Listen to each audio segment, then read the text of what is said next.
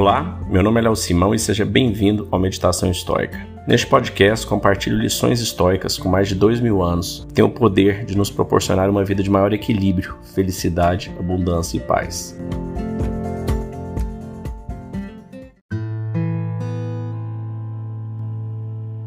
Hoje nós vamos ler é, alguns trechos aqui do Manual de Epiteto.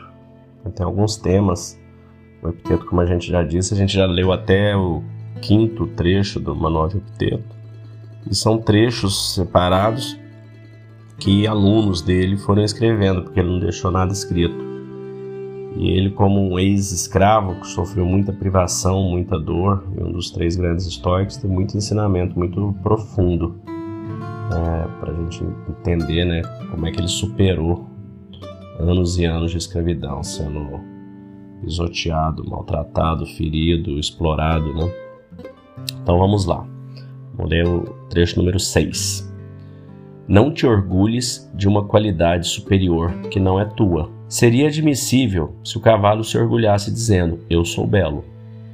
Quando tu, porém, se orgulhas dizendo: Possuo um belo cavalo, podes crer que estás te orgulhando de um bem do cavalo. Então, o que é de ti? O emprego das ideias. Resulta que, quando empregas ideias em consonância com a natureza, podes, nesse caso, orgulhar-te, pois então te orgulhas de algum bem que é teu. Agora nós vamos ler o trecho 8. Não busques que os acontecimentos sejam como queres, mas queira que os acontecimentos sejam como são, com o que serás feliz. Então essa é outra grande base do estoicismo, né? a gente focar no que nós temos controle. E o que nós temos controle são nossas ações, nossa percepção, como a gente vai encarar e fazer aquilo. O restante, tudo que é externo, sua saúde, inclusive, a política, as guerras, a economia, todas essas coisas não estão sob o seu controle. É, o seu controle, mais uma vez, é como você vai reagir a tudo isso. Isso é uma frase que vem bastante de Epiteto, que viveu tantas privações. Né? Trecho 10. Diante de cada um dos acontecimentos que atingem a ti, lembra-te de voltares para ti mesmo em busca daquele poder que tens para tirar proveito de tal acontecimento. Se vês um belo jovem ou uma bela mulher, encontrarás o poder para enfrentá-los no autocontrole. Se diante de um trabalho árduo, encontrá-lo-á na paciência. Diante de um insulto, encontrá-los-á na resignação. E se te acostumares assim, as ideias não te dominarão. Então, mais uma vez, né, ele trabalhando a mente, o autocontrole, o impulso, para manter a serenidade, a tranquilidade, a paz mesmo nos momentos difíceis, de insulto, de trabalho árduo, né?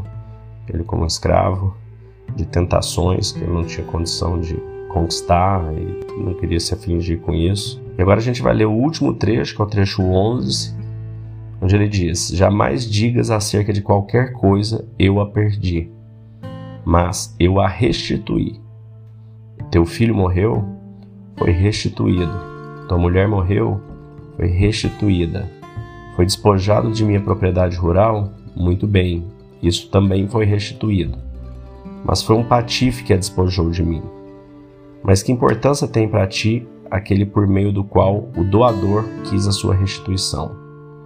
Enquanto a ti foi dado, cuida dela como algo que te é estranho, tal como agem os viajantes em relação à estalagem. Esse aqui já é bem mais duro, né? Até a gente imaginar esse tipo de perda que ele se referiu é muito dolorido.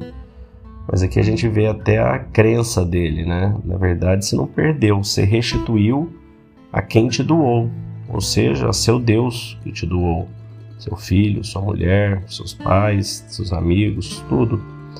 E o que ele quis dizer aqui, né, foi roubado por algum vagabundo. E daí?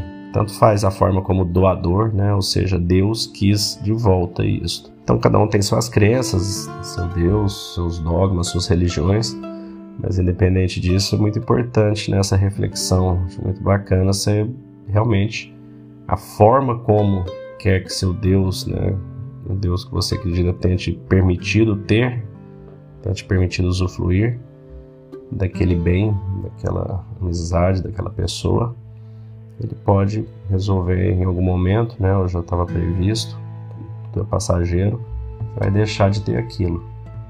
E é isso, faz parte da vida.